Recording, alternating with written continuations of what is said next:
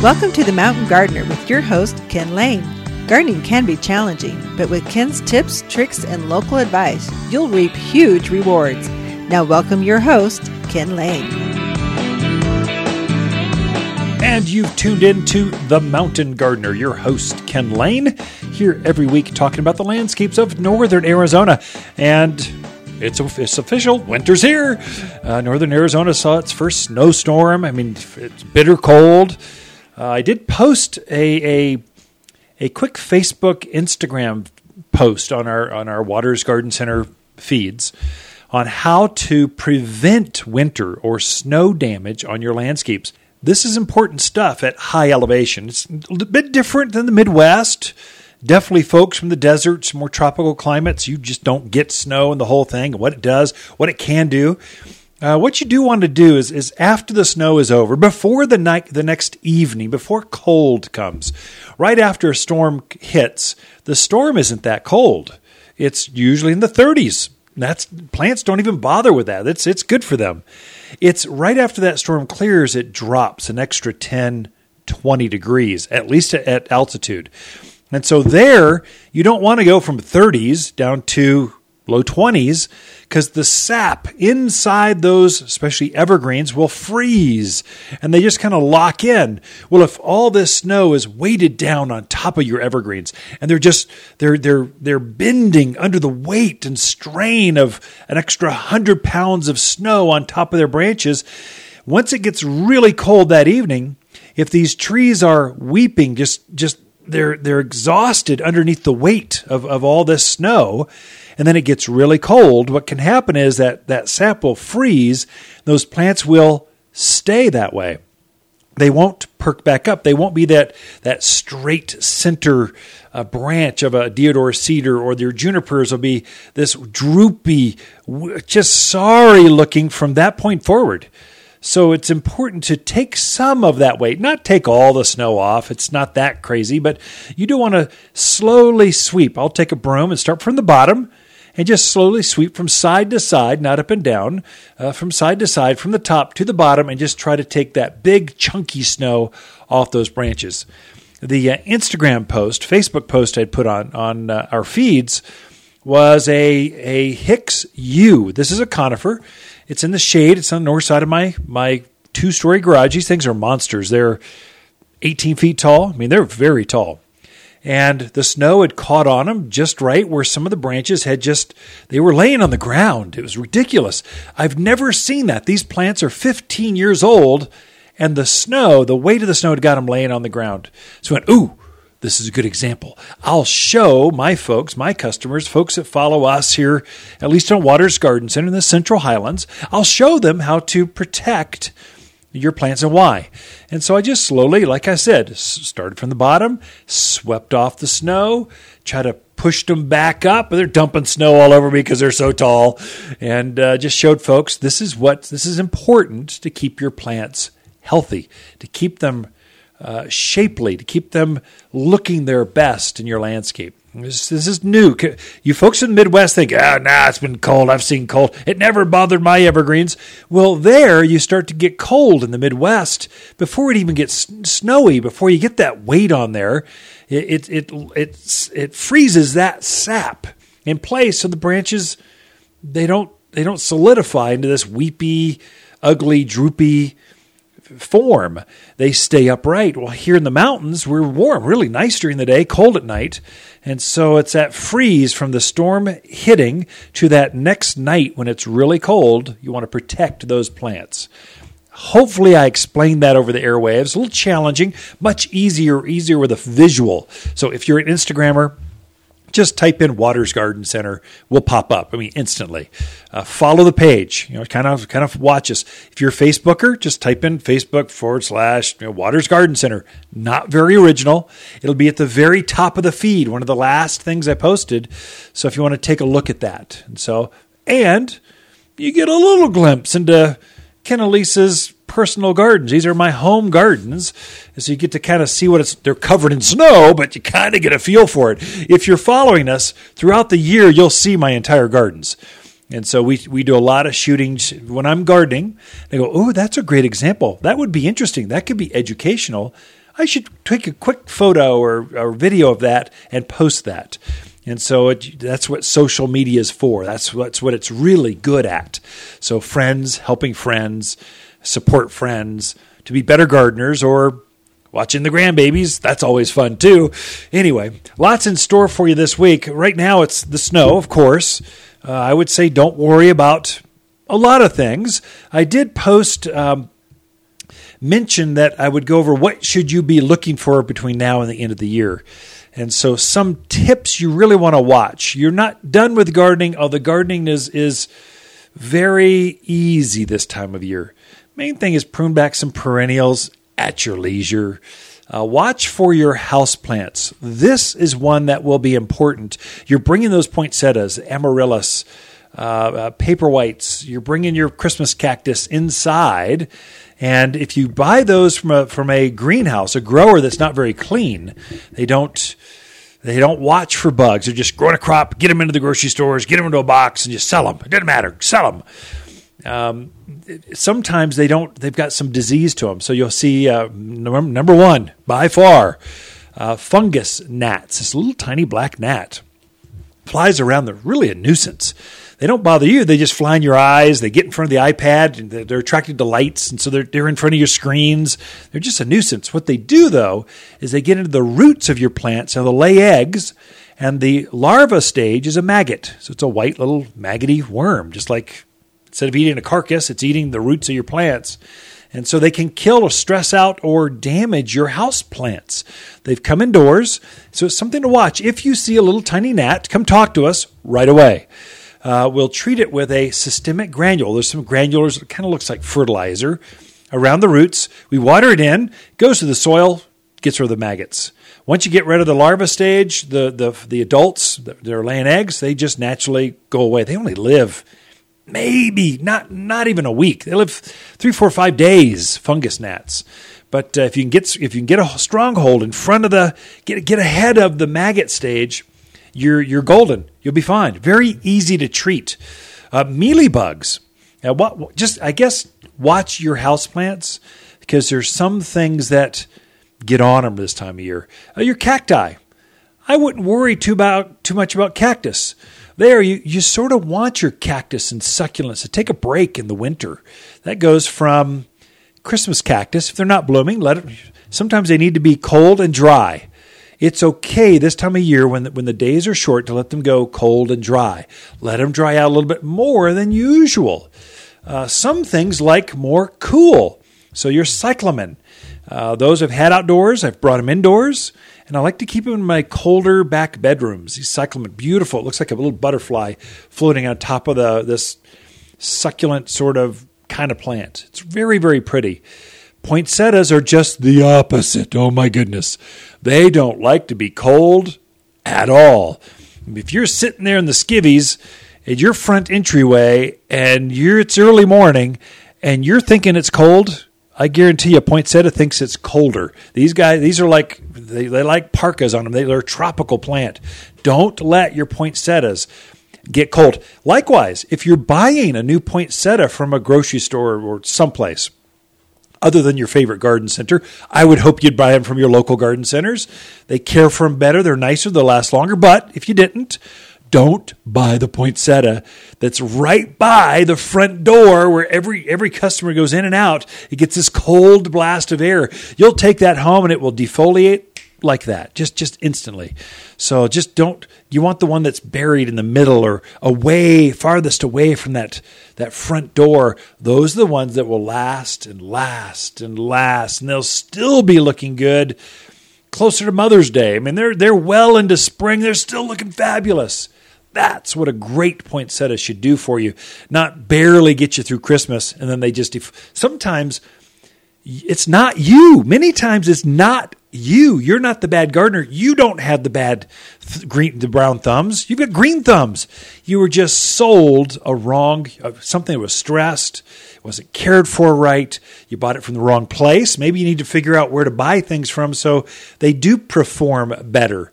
But the, many of these grocery stores, they got them right out front. You'll see them right at right at the box stores, right by the front entrance. They're going to overpower you with red Christmas cactus and poinsettias and Christmas, Christmas, Christmas. But those plants are tropical. They hate that. So just kind of just trust me. If you're going to buy one, buy it in the middle of this pack so plants help keep each other warm, or get the buy the one that's at the very farthest part away from all those doors, and you'll have better success, guaranteed. You've been listening to The Mountain Gardener with Ken Lane, owner of Waters Garden Center in Prescott.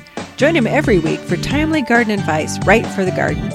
Visit Ken where he can be found throughout the week at Waters Garden Center in Prescott.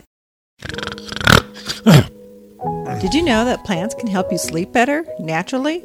At Waters Garden Center, we have beautiful houseplants that not only look great, they clean the air we breathe. Get this. Some plants can actually produce oxygen at night and even take mold spores out of the air, making for less tossing and turning and more beauty sleep.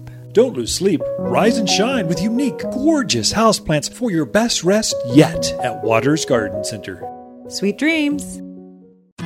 Hi, Lisa with the plants of the week and our Prescott Alberta spruce. This perfectly shaped tree displays dense green needles which are as soft as a teddy bear. The perfect front yard Christmas tree for holiday lighting, and oh, so beautiful when matched in pairs at the front door.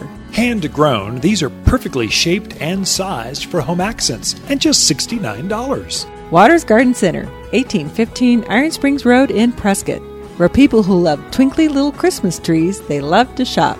You've been listening to Ken Lane, the mountain gardener. Green thumbs learned while working in the Family Garden Center. Now, welcome back to the Mountain Gardener. And we are back with Lisa Waters Lane in the studio. She comes each week with your garden questions. What are your neighbors asking? What are, what's going on? What's the certain garden? Just what's the consciousness of the garden collective out in the community? if we can go, is that Star Trek saying or something? Yes. I think so. The Borg. The Borg. Ah. And then uh, you and I went off just to share, let people know what we're doing together. Went to a Cher concert down in Phoenix, Gila River. I'm sure Yes, some of the folks did. that are listening to, went to that because it was they did. it was a packed house. I mean, it was crazy how many people were there, and she still got it. She still rocks it pretty good. Yeah. Considering Considering what? she's what, 73? What you you just insulted every seventy year old that's out there. What is that? Well, I don't know. Too many 73 year olds get out there and dance like that. She was look like dancing like crazy. Yeah, she was. In fact, she had uh, costume changes. I was checking her costume changes. This is a full on production. You would. Over nine costume changes. Really? Just her and her entourage, which is 10 dancers. The band did not change. They kept playing. Yeah. But the dancers behind her, uh, the, the themes behind her. I mean, she Mm-hmm. puts on, she had her typical Cher songs. Mm-hmm. She had burlesque. She had Cirque du Soleil. I mean, I think she had rope dancers above, you know, fifty feet off the platform. It was a, it was a production, It and then. HD, full on interactive screen behind her that was had to be fifty by thirty foot tall. It was, it was a show. It was a show. I'd do that again. Sure. It was fun. Who next? I don't know. That's a good question. Michael Bublé. Might I suggest Pink? Pink would be good. Toby Mac is coming. That would be a good I think in. February, so I would love to see him as well. Yeah. Oh, okay. All right. So, uh, what else? Are we done with the travel portion? This of is this is garden questions, right? Or we'll take up the whole segment. Just Talking about, about us. Yeah. Just us. Yes, it is questions. So Sherry would like to know: Can she throw wildflower seed over the top of the snow, or is it too early and she should wait till later in the season? No, I, you could do that definitely. Yeah, e- easily. In fact, it's a good idea. What happens when you throw wildflower seeds on top of snow? It's not going to germinate because it's too cold. What will happen is as that snow melts, the seed kind of flutter down and amongst all the rain. Uh, the, the snow melt, and then it gets down into the soil. And then right after that snow melts, typically we have a hard freeze, and so the ground will heave. It'll actually swell up, and then uh, thaw and come back down. So it's actually called heaving. It's like a sponge. As, as the plant, as the water in the soil expands, it uh, freezes, expands. Then as it thaws, it, it contracts. And so you get this freeze th- contraction thing swallows up the seed. So you get a better take, a better germination rate next spring. It will look more natural when you do that, and it keeps the birds off, the squirrels from gathering up your seed. And you just you just spread out the world's most expensive chipmunk bait. So it's a it's a great idea if you got the wherewithal to go get some seed ahead of time, especially for uh, we've got a mix in there. It's a, it's a poppy mix. It's California poppies and a variation thereof, of all the colors. Poppies have a really thick hull on them, so they need to go through a freeze and thaw cycle to open up, to crack, to scarify that seed hole so the plant can actually germinate, come through. It's not all wildflowers are like that, but many of them are, as they would appreciate that. Absolutely. Don't wait until April or May to do it. You're much better off putting wildflower seeds out now through February. It Would be the, the kind of the sweet spot for wildflowers. So if you were to throw them out and you kind of cast them over the snow, is it a good idea still to put some mulch over them, or they just be okay on their own? I don't think you need that. I think it'd be okay to go with it. Um, so and then you can see where the seed are. Yeah. The reason I recommend making your own hydromulch, that's in our handout. If you if you come and buy a seed from us, we've got a handout how to do wildflowers. I go put a bag of mulch in a wheelbarrow, put your seed in the mulch and blend it all together, then spread that. You've just created your own hydromulch because so many of the native seeds are so tiny, they're feathery, they just float. Uh, you don't want them floating away, and then you don't want to spread them. And go now. Where did I where did I put that? Because you can't mm-hmm. see them now. So, but you can see the mulch. So you might still do that. Help you spread it more evenly over the snow, over that area. So that would be even better. So the key thing is now through not so much the snow, now through February is your ideal peak time for spreading wildflowers in the garden. Okay. Alrighty. Our next question is from Lewis. He planted a spruce out in his yard. With this heavy snow, it's kind of gone cockeyed in the hole. So the question is, will it be okay if he straightens it up and gets it staked, or is it like permanently yeah, cockeyed? yeah, you, you'll be fine. It- That's why if you had us come out and plant for you, we always we're going to come dig a big hole. I mean, jackhammers at bay. I mean, they're just everything is included, and then we also stake the tree. And the reason we stake even a large spruce, it's heavy enough to keep itself upright. It doesn't. It got a big heavy root ball, but we stake it so that the snow won't load up on the canopy and have it flop over. So it'll actually root out some. You'll actually get some root hairs forming now through the end of the year. Well, we don't want to form root hairs and all of a sudden it, they break off because it's shifted in the hole. If you stake it, it helps that plant even out balance the weight of the tree. So set it back upright, Lewis. I mean, that's fine. Um, and then stake it, just two stakes on either side. Use a lodge pole, not something weak, weak, wimpy. Big, big lodge poles. Tie off once between those two poles, and that'll keep it. That'll keep it upright. And then if you do get a real heavy snow again, go and brush that snow off. Take the weight off, so it doesn't want to shift in the hole on you. Kind of all evergreens are that way. Pine, spruce, fir.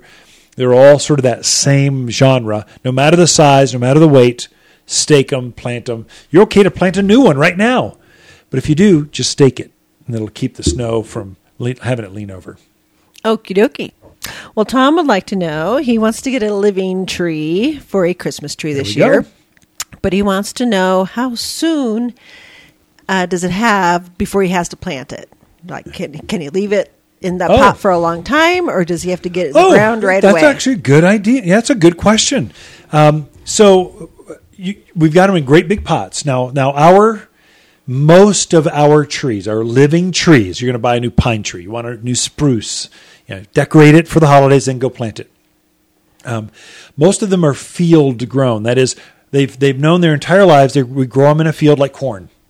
They get nice and bushy and full. We prune them back, and we just we pamper them to get this shape to them, and then we'll harvest them. We'll actually dig out a root ball, and we'll we'll surround that root ball in burlap. So it's called a ball and burlap tree, and then we bring it in. We'll actually put it in a pot to show it off here at the nursery. It's cleaner, neater. It's just easier to show folks, and easier to get get home. It's easier to get it to your yard. It's just better. Um, it will it will last in that pot probably through next spring's push of of, of root growth. So I would say within the next year, I would really say, ideally, you should get it in the ground by this winter sometime. Put it in January, February. Pick a nice day, put it in the ground. Um, I wouldn't want. Some folks ask, "Can I can I get three years out of this?" No, you cannot. Some folks will do it, but then it gets root bound. Some things happen, but don't feel pressured to have to go put this thing in the ground right away. You don't have that. It's not going to put much root growth. It's not going to outgrow its pot in the next six months. It's going to push some roots through that burlap bag, but it's not going to overgrow and then start swirling around getting root bound. You've got some time on that. So I would say now, I would say definitely if you could get it in before it flushes its spring growth, that's ideal because it'll flush, and that's usually April getting ground by April, that's when all the new root hairs start start forcing its way into the surrounding soil. It'd be ideal if you can have that in your yard in the ground before that happens, so it wakes up and starts flushing those new root hairs out in your yard instead of in the bucket that it's it was shown off in. You'll get a much better take and, and a hardier plant, better growth next spring. Mm-hmm. Good questions, this folks, this week. So so we'll be right back. It's Ken and Lisa Lane and the Mountain Gardeners. You're listening to Ken Lane, aka the Mountain Gardener. Ken can be found throughout the week in Prescott at Waters Garden Center. Listen each week as he answers timely garden questions unique to mountain gardens. Hi, Lisa with the plants of the week and our Austrian pine. We have instantaneous trees just in and ready for fall planting. This pine has the same long needles as our ponderosa pine without all the problems, and these trees are really big and bold. This is the fastest growing at the Pines, and lots of sizes to choose from, but the $249 model is exceptionally big. Waters Garden Center, 1815 Iron Springs Road in Prescott, for people who love big, bold pines. They love to shop. Look, if your wife, mom, or dad wants a sweater for Christmas, get them a sweater, not some piece of plastic.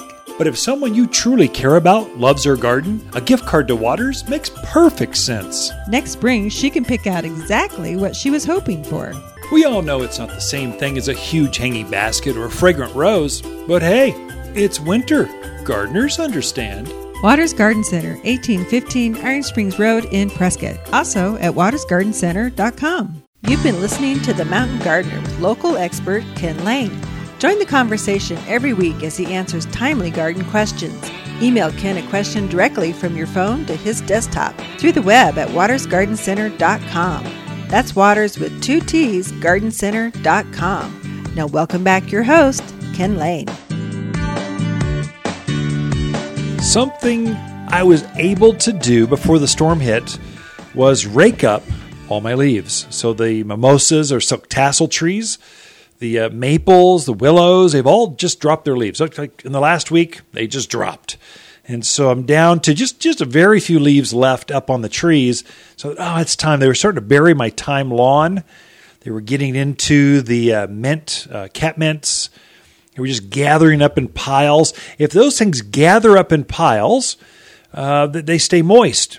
If they stay moist, things can live underneath them, like spiders and mealybugs and mildews and plant leaf disease and things. I, I, I, want to expose my gardens to cold. I want them to get cold. I want them to freeze. I want the ground to freeze. My plants are hardy enough to take it. But what I'm after is I want to kill off the insects that can't handle that, or the mildew spores or leaf spots that have plagued that particular plant all season. Um, I want to open that up let it breathe, and let the ground get cold so that those plants, so I can reset to ground zero basically. I can start from scratch. I don't I don't many of these these diseases or these insects they come back year after year and they they harbor underneath the leaf mold and the litters and the mulches down at the roots underneath protected from winter. I want to expose that. I want to open that up and go, you guys, there's no way you're coming back, you earwigs and go after my cucumbers again. I'm, I'm going to clean this thing up. So I've been slowly cleaning things up. I got the big piles of the leaves cleaned up. Um, I'll, I'll, use some of those in the compost pile. Sometimes I'll, I'll, I'll throw them through the lawnmower, chip them up really good, and then I'll insulate other areas of the garden. But I really don't want great big leaves uh, that just they don't breathe. They keep the water from getting in very well. They're just they're big leaves are not good. Shredded kind of leaves and bark very good. Uh, that's one. And then also watch. I noticed the uh, what was that last week had that terrific windstorm that blew all the pine needles off the ponderosas, off, probably off the, all the pine trees. But now there's leaf, there's needle litter every place. That's another one. A few needles are good for your gardens. Uh, uh, the book says about one to two inch layer of of needles or of leaves or of uh, juniper litter coming down. Is good. If you get six, seven, eight, a foot worth of needles just gathering up uh, those pine trees, what their their goal is to suffocate everything underneath them so that nothing can survive except them. They're very strategic with this. They're very purposeful on, on why they're putting some needles off. They're trying to insulate the roots, keep the keep the weeds down, and don't let any other seedlings come in and get started at their base, at their within their drip system. There's their outer branches. They don't want anything to get started and come down and take their water and their food. They're very selfish with that. And so, well, a few are good, but they can get a little weedy. And then if we get into fire da- danger, I mean, if you get in, this isn't the season for that, but next June, July, August is, you can get wildflower, wildfire season. Um, well, you need to have a, a few needles are good. It keeps the wildfires on the ground, keeps the plants hydrated so they don't burn as fast, but a whole bunch of them. That is not good. That's too much fuel. So there's this fine line, there's this balance between a few needles and too many too many uh, uh, leaves and uh, shredded leaves are good.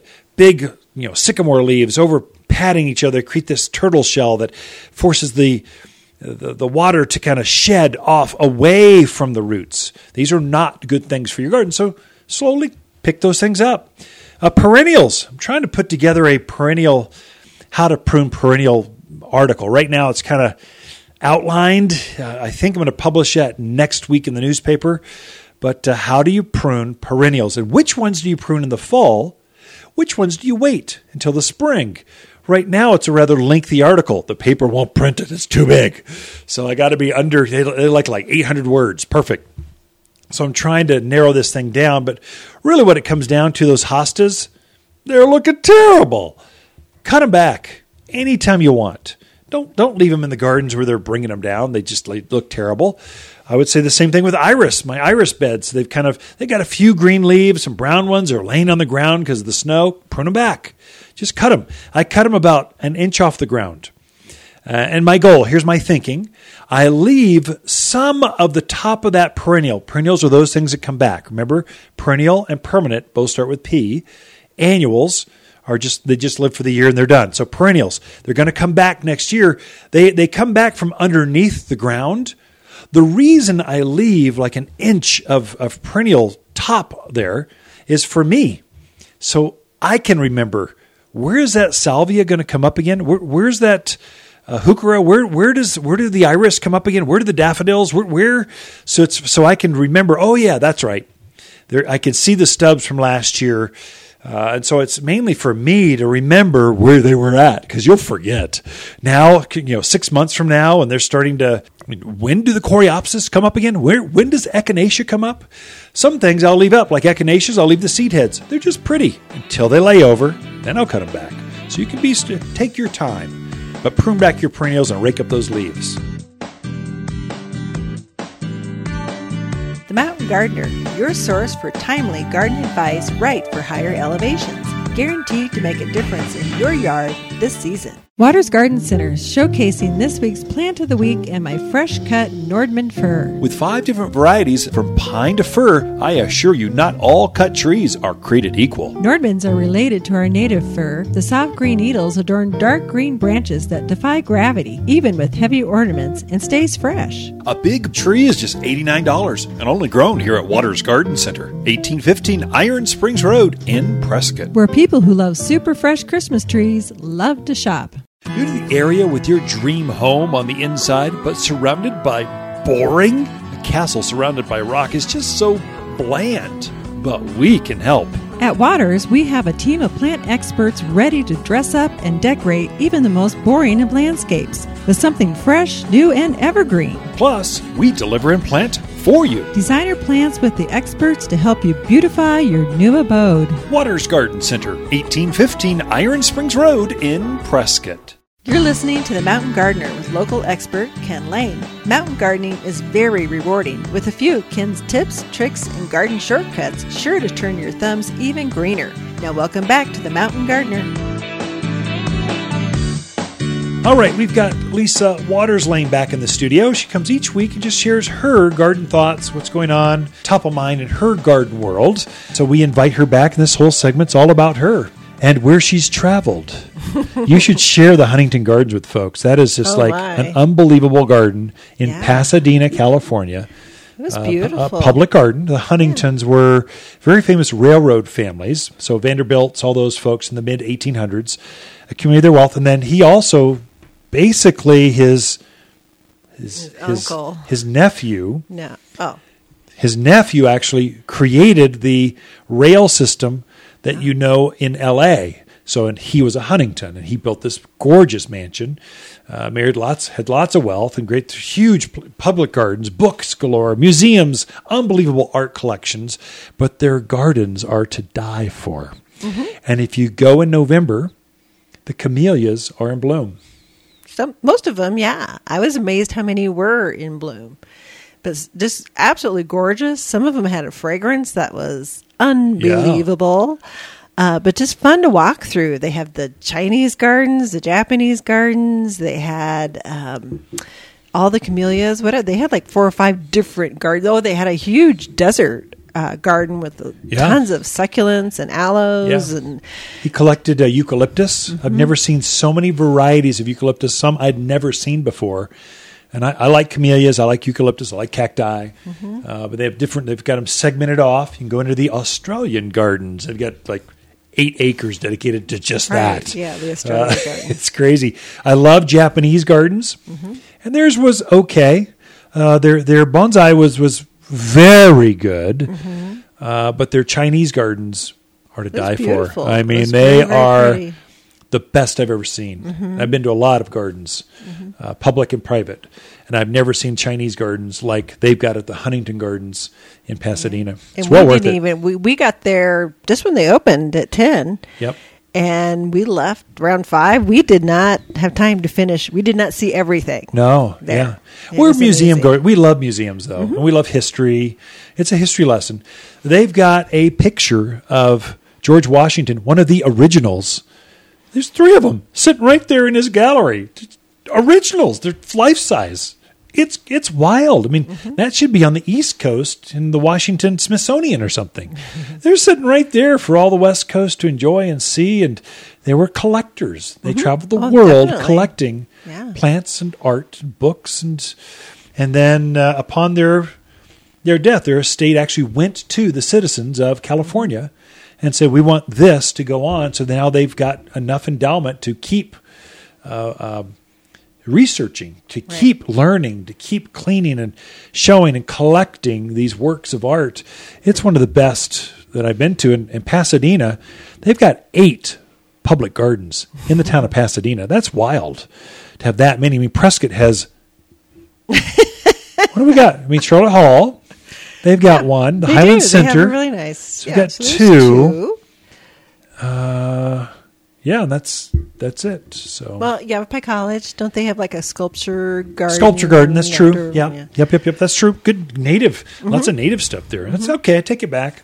We do pretty well on our own too. Yeah. So there you go. For little old us. You've got the uh, Arboretum up in Flagstaff. Mm-hmm. That's a top notch garden. Well worth. I don't know about buried in two feet of snow, but it's a great garden. you might want to wait to go there. Yeah. worthwhile. And we went in November. Uh-huh. You would think it'd be off cycle for them, but no, the camellias are just coming on strong. Camellias typically Mm-hmm. bloom midwinter. So I think it'll only get better Yeah. from this point forward. Has a really interesting. The Huntington's personal story too is kind Yeah, of the kind of quirky and interesting to yeah. to learn and it's about. part of LA's core history. They helped develop Los Angeles and the surrounding communities. So he just happened to love, fall in love with this old peach garden or orchard. He bought it, turned it into his estate, and then developed it into this. Mm-hmm. I didn't find one original peach tree left. Citrus, Yeah. but not peaches. The largest deodar cedar I've ever seen, ever, had to be 100 years old. I've never seen anything like it Oh, right there. great big, big, big one. The branches were like sweeping down to the ground. It was crazy. It you just wanted to go crazy. play in it. It was just so, so was beautiful. But yeah, we definitely need to go back and see the rest of it sometime. Yep. Maybe It'll in the spring. every bit of three to four hours, and you could easily spend eight at Oh, that garden. I think you spend like a couple days there. you probably could, yeah, yeah, And great cafe, Yeah, it was good. tremendous food. Yeah. Anyways, that is the travel portion So, show once again. garden tips we should maybe cover. So, what do you got in mind? Yeah, so I thought we would talk about uh, Christmas trees. Tis the season because there's like hardly any time. We just had Thanksgiving. Yeah, Christmas is what, like a week away now? yeah, that's true. Seems like it, it. seems like it's just it's compressed. The time is compressed this year. So you're talking cut trees? Cut Is that- trees. oh, okay. So cut cut Christmas trees. Right. Mm-hmm. So varieties and h- how to take care of them and stuff. You betcha. great. So we bring in three different types of trees. Uh, we bring in the Fraser fir. We bring in the Nordmann fir. And then we bring in, is the Noble a fir as well? Noble is a fir. Absolutely. Okay, so Firs they're have a chubbier firs. Mm-hmm. needle to them, so they tend to stay fresher longer. Right. The Fraser, I think the Fraser is probably my favorite because it almost has a two tone Yeah, it needle does, to yeah. it. A little bit shorter needle, but very long lived. If, you know, once it's been cut, even those needles stay on there a long time. It will not drop needles. I mean, when Mm-hmm. it dies, the needles get locked into the branch, so it doesn't shed at all. Big stiff branches. Uh, maybe it's too formal, too Christmassy looking for some so? folks. For it's some like people, perfectly yeah. conical shaped. So if you want big, more natural swooping branches, maybe the other Mm-hmm. Others are better. I mean, there's no right or wrong. But yeah, that two tone blue and silver Yeah. on each needle. It's fabulous. That's why I really like that one. It's one of my favorites. I like it. It's very compact too. If you had a lot of big ornaments, it's probably not the best one because you can't really cram them in there too well. but the other tree, the Nordmann and the Nobles. Now, what's the difference between those two? Well, no, noble fir is the old standard. That's what you grew up with. Um, it's a pretty tree, big stiff branches. It's got the layering to it, so you can hang big ornaments, even out on the outer end ends of the limbs, and it will still be up upright. The thing with the the the noble fir is it's got a huge trunk, and the trunk of the tree is the secret to how much water a plant can hold. So the bigger the trunk, the more water it can hold, the longer it will last. So the heavier the tree, the more weight it's got, obviously, but then also the more water it's got in it. So th- if you're not if you're debating between two different trees, just tip them back and pick the one that's heaviest. It's the one that's fresher. It's got more water in it. So the more water, water's heavy. Mm-hmm. So these plants are holding a lot of water. The Nordmann fir has a chubbier leaf. It's got like a Nor- Nor- noble fir. I'm trying to make not mix up the not mix up the names. The noble fir is the standard one. The Nordmann fir, that one's got a softer look to it. It's kind of they're very much related. They're cousins of each other. Yeah. At first glance, I kind of have a hard time telling, but the Nordmann fir has a has big long branches, chubby needles, so the needles actually hold more moisture even than the, the noble fir does. Hmm. Really, if you come walk the yard, you'll you'll walk through and you go, oh, I like. They'll call to you. Oh, that's really pretty. I like that. All three take our weather, last a long time, will easily get you through uh, the season.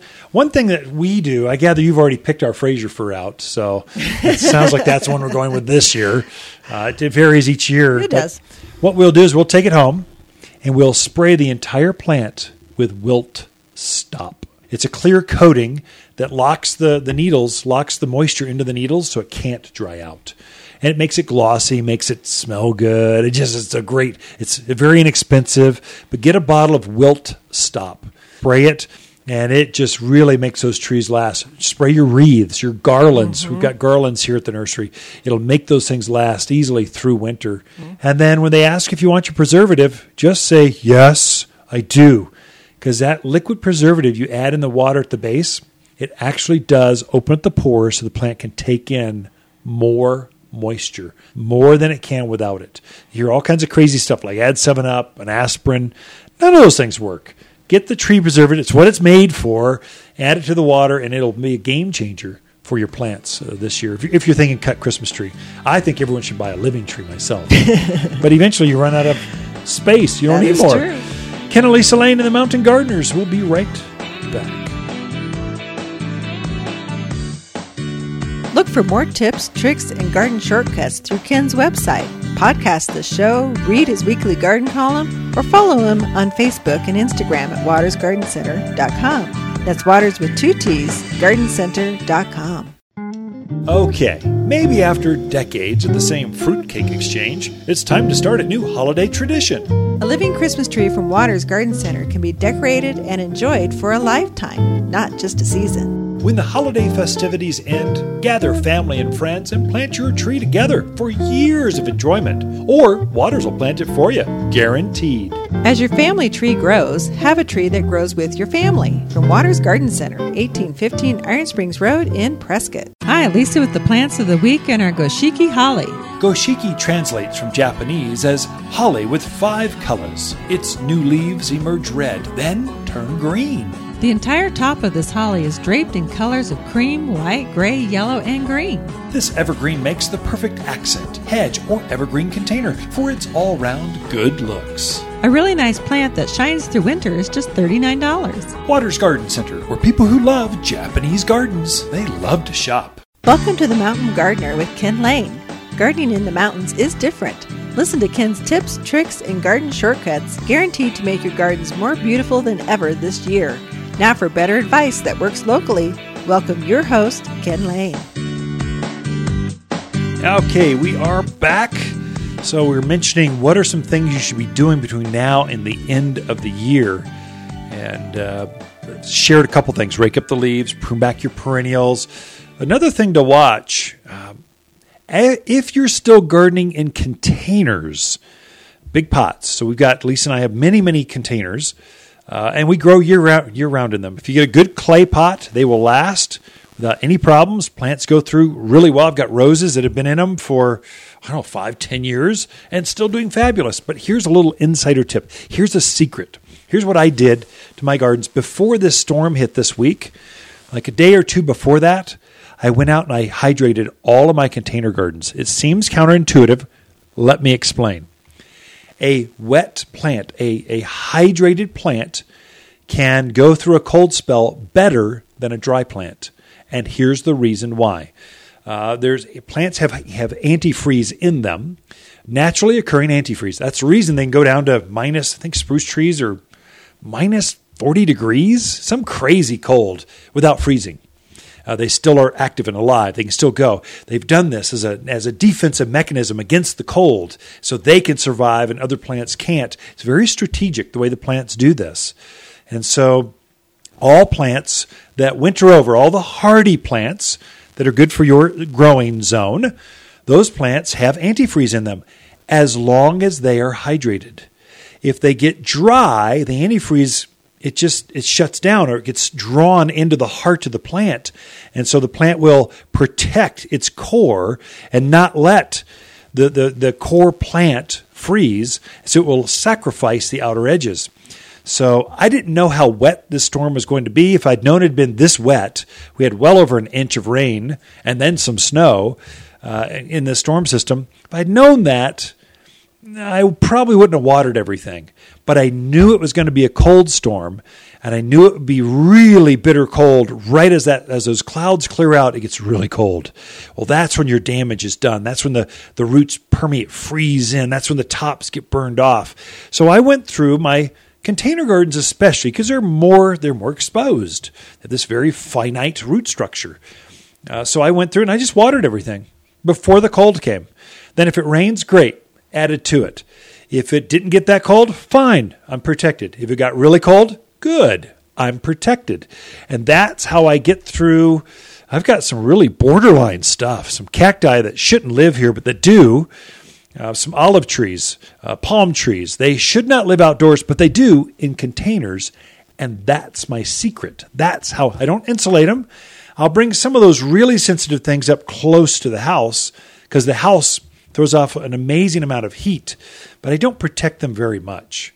That that's that, I just water them. That's my main defense to keep plants really well. So if you're gardening containers, that's a good good tip.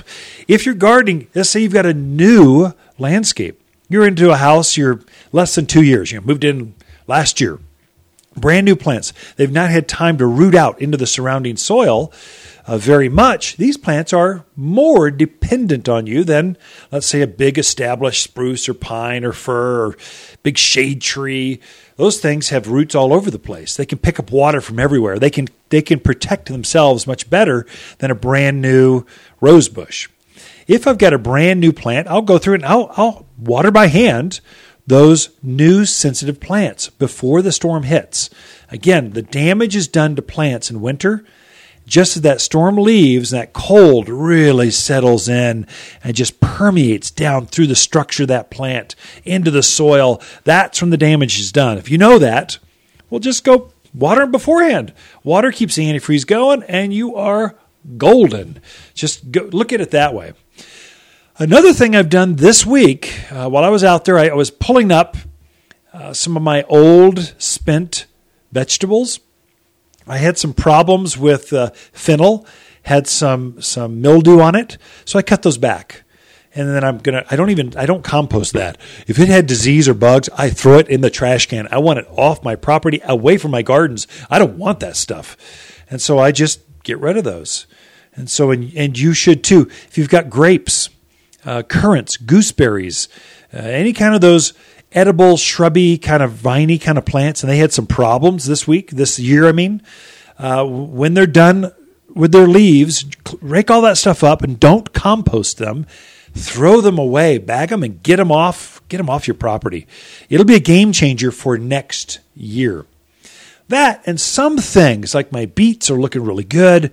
Parsnips, Swiss chard, uh, turnip, turnips, uh, uh, the, the, greens, um, they are looking really good. Brussels sprouts are really tall. These are things that you harvest in winter. They like that.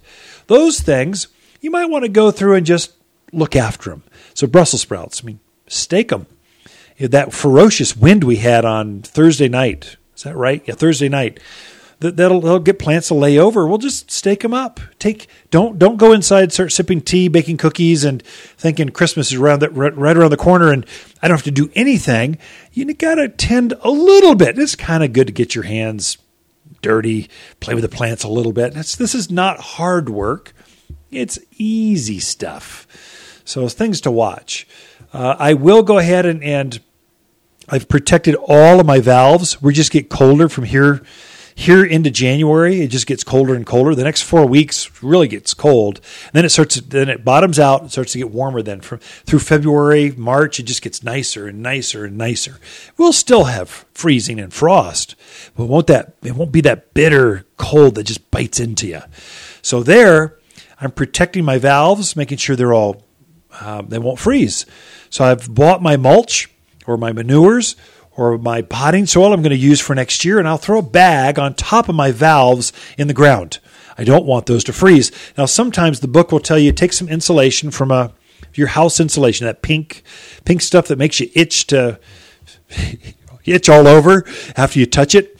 Sometimes they'll say put that in a trash bag or Ziploc baggies and put that underneath that valve cover box on top of the valves, and that'll keep them from freezing. And that works. And yes, I do that, and it works pretty good. Uh, but I also, I've never had a valve break by freezing at least. If, if I buy my mulch, my manure, whatever I'm going to use next year, I'll buy a bag of that and I'll throw it on top of that that cover, that box, and it gives you an extra, like a huge dirt pillow is what it is, and it keeps that ground from freezing around that box. I've never once lost a, a valve to, to breakage because of freezing. I'll do the same thing around the well house. I'll take bags and go, oh, that might be a, there might, cold might get, get in there. I'll throw a bag up in there. I just use them liberally. I, I know I'm going to need potting soil. I do a lot of containers. I just buy those and I'll protect things. Uh, that backflow preventer, that great big uh, mechanism that stands up in the yard sometimes. Not every house had that. Sometimes they're in the ground. If that part freezes, it's a very expensive part. It's like three, four hundred bucks, and then you typically have to have a plumber come in and put it in for you. There's another couple hundred bucks, minimum $500 bill to replace that. You don't want it to freeze. And so I've, I've wrapped them with plumber's tape, uh, heat tape. Uh, I do that in the well house as well. I've, I've put uh, these, they've got insulated bags that go over them that, that do pretty well but insulated bags, and then I'll wrap it. I'll put more insulation on there. I don't want that thing to freeze. And then I'll put my mulch bags on top of that. I don't care how tacky it, it looks. Everyone's inside. Uh, gardeners understand. I mean, they know what it's all about. And so I'm just protecting my investment in my plumbing, my irrigation valves, my, my well house. Uh, just make sure those things don't freeze. It's not. We haven't had a deep freeze yet. But a month from now, we will. It'll get colder and colder and colder. Just protect those things now. Uh, watch your greenhouses. If you've got a greenhouse, the, the nights will really penetrate. They'll really, now's the time to invest in a thermostat controlled heat source to keep those tomatoes going in the greenhouse. That's another one. Your greenhouses, watch for disease in those. They're still warm. Your aphids will grow like crazy in there. So if you get an infestation, come talk to us right away and we can help you get ahead of that. Share, show you how to how to monitor that, and keep those insects at bay, the disease at bay in a greenhouse structure as well. More in store for you. Don't go anywhere. We'll be right back after these important messages. You're listening to local garden expert Ken Lain, the owner of Watters Garden Center. He can be found throughout the week at Watters Garden Center, located in Prescott at 1815 Iron Springs Road. Thanks for tuning in to The Mountain Gardener. Hi, Watters with this week's Plant of the Week our True Blue Fat Albert spruce. At just 15 feet, this is the ideal evergreen for small gardens, excellent in front yards with limited space. The color is so blue all year long with the perfect evergreen shape and just $74. Dense, durable, and loves the sun, so it works well as a windbreak, screen, or sound barrier, and only found at Watters Garden Center, 1815 Iron Springs Road in Prescott, for people who love the perfect blue spruce love to shop. The Grinch went to Watters and couldn't believe his eyes. There were cut trees in every shape and size. He could take one home and then toss it after the season. Good! And then he saw living Christmas trees that grow and grow. So it seemed a good reason. A beautiful living tree, and have Watters plant it because of his bad knees. Have the merriest of Christmas from all of us here at Watters Garden Center. You've tuned in to The Mountain Gardener with local garden expert Ken Lain. Join him each week as he answers timely garden questions that are sure to make a difference in your gardens. Now, welcome your host, Ken Lain. Can I ask a favor of listeners? If you're a fan of the show, thank you. Tell your friends. What I'm doing is I've one of my passions, I guess. Uh, we, we, we love here at Watters Garden Center, Lisa and I, we love children. So anything that supports children, we are all over that. We love education, big time. Lisa's an educator. That was her. That was her degree from ASU. And then we're into leadership, especially women, female leadership. We need stronger leaders in our community, and we just raised a whole bunch of daughters that are very strong, that are leaders, and we we want to promote that within the community just because that's who we are and that's kind of our background. And so the Shriners came to me. They have the Shriners Children's Hospital. Uh, they specialize in, in burn victims and cancer and just just specializing in kids. They've got hospitals all around the country, and they focus on children and their families. Well, there's a lot of kids. My my heart goes out to anyone that's got to be in the hospital over the holidays, but especially for kids that find themselves in such a place. And so we are raising toys. We're, we're asking folks to bring toys here to the garden center, and all those toys will go to the Shriners. It doesn't have to be a toy, it could be school supplies, art supplies. Uh, anything that kids would like between birth and 13 years old, or gift cards. Uh, in fact, if you buy a gift card from Watters Garden Center, just mentioned for the kids, all of that money that you buy a Watters gift card, that all that money gets cashed out and goes right to the kids. And we'll go buy toys later. Don't wrap them. We'll take care of wrapping them. Uh, don't bring. It's got to be new. It can't be used. Uh, can't be repurposed. It's got to be a brand new toy. But if not, you can bring us a check, or or we've set up. We've we have the ability to take money here at the garden center. So if you're buying a Christmas tree, poinsettia, whatever. We'll probably ask you, "Oh, would you like to buy a kid for the a toy for the kids?" If you go yes, we'll just go, "How much would you like to donate?" And we'll go. We will go out and buy those toys. We're going to make a massive toy run. Then all those toys will go to the Shriners Hospital, December eighteenth, and then they'll pass those out to all the kids. Noble, worthy cause. Uh, kids that really, truly they just need our love and our care and our hope. And this is one way that we can do that in our community to make lives better for the families and the kids that are in those hospitals. Anyway, Shriners House, there's a big box here. You'll see it. You can't miss it. If you don't want to come talk to us, just come in, drop it off, drop it at the front desk. Uh, the cashiers, we'll just take it. We'll, we'll take care of everything. We're trying to make it super, super easy for folks. So lots of good things going on. The poinsettias showed up uh, from reds to all the colors. Again, I mentioned we we we grow our poinsettias, and they are over the top. I mean, you'll pay a little bit more, but you get a plant that is over. I mean, a whole lot more, and that's our goal. I think that's what an independent garden center does. Is they they know they can't compete head to head with the boxers, nor do we want to. It's boring to sell another red tip photinia. Oh my gosh uh, when we've got 10 other better choices than that. And then we can take the care to really get that extra. We, will go through and prune them back one extra time so they're really bushy. Instead of tall and leggy and floppy and falling over, we can grow one that's full and bushy and will fill out and give you that privacy faster. We've our Christmas trees. There are none B grade runs. They're all grade A over the top from living trees to cut trees, we purposely go through and glean the fields beforehand, getting the best of the best out of any crop. There's always uh, a, a there's always 10% of that crop that is whoa, I can't believe look how good that looks. Those are the ones we want to snag. Those are the ones we want to feature and show off here, at least at Watters Garden Center. And I know my friends at Warner's or Plant Fair or Christopher Gardens or the other independents that I know, they have the same philosophy. And so that, with that, let me just wish you a Merry Christmas. Can we do that now? We're after Thanksgiving. May I just wish my Christian friends a Merry Christmas, my non Christian friends a Happy Holiday, and to my Jewish friends, Happy Hanukkah. I know I'm a little bit early, we're a month off, but hey, it's close enough. Thanks for tuning in, folks. Look, if your wife, mom, or dad wants a sweater for Christmas, get them a sweater, not some piece of plastic. But if someone you truly care about loves her garden, a gift card to Watters makes perfect sense. Next spring, she can pick out exactly what she was hoping for. We all know it's not the same thing as a huge hanging basket or a fragrant rose, but hey, it's winter. Gardeners understand.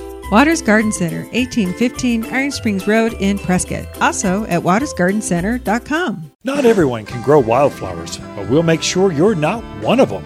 At Watters, we know which wildflowers sprout, thrive, and bloom with success. We're wild about wildflowers with many of our own Arizona blends. Like our Arizona native mix, butterfly and hummingbird mixes, and all are big, bold, and beautiful. At Watters, we know wildflowers, and winter's a season to spread new seed. Watters Garden Center, where people who love their flowers wild, they love to shop for seed. If you want a more fruitful garden, increase success in your landscape that just feels better, then tune in every week to The Mountain Gardener. Years of tips, tricks, and garden shortcuts are guaranteed to make your gardens nicer than ever. Listen to this podcast or read Ken's weekly garden column by visiting wattersgardencenter.com. That's Watters with two T's, gardencenter.com. Thanks for tuning in.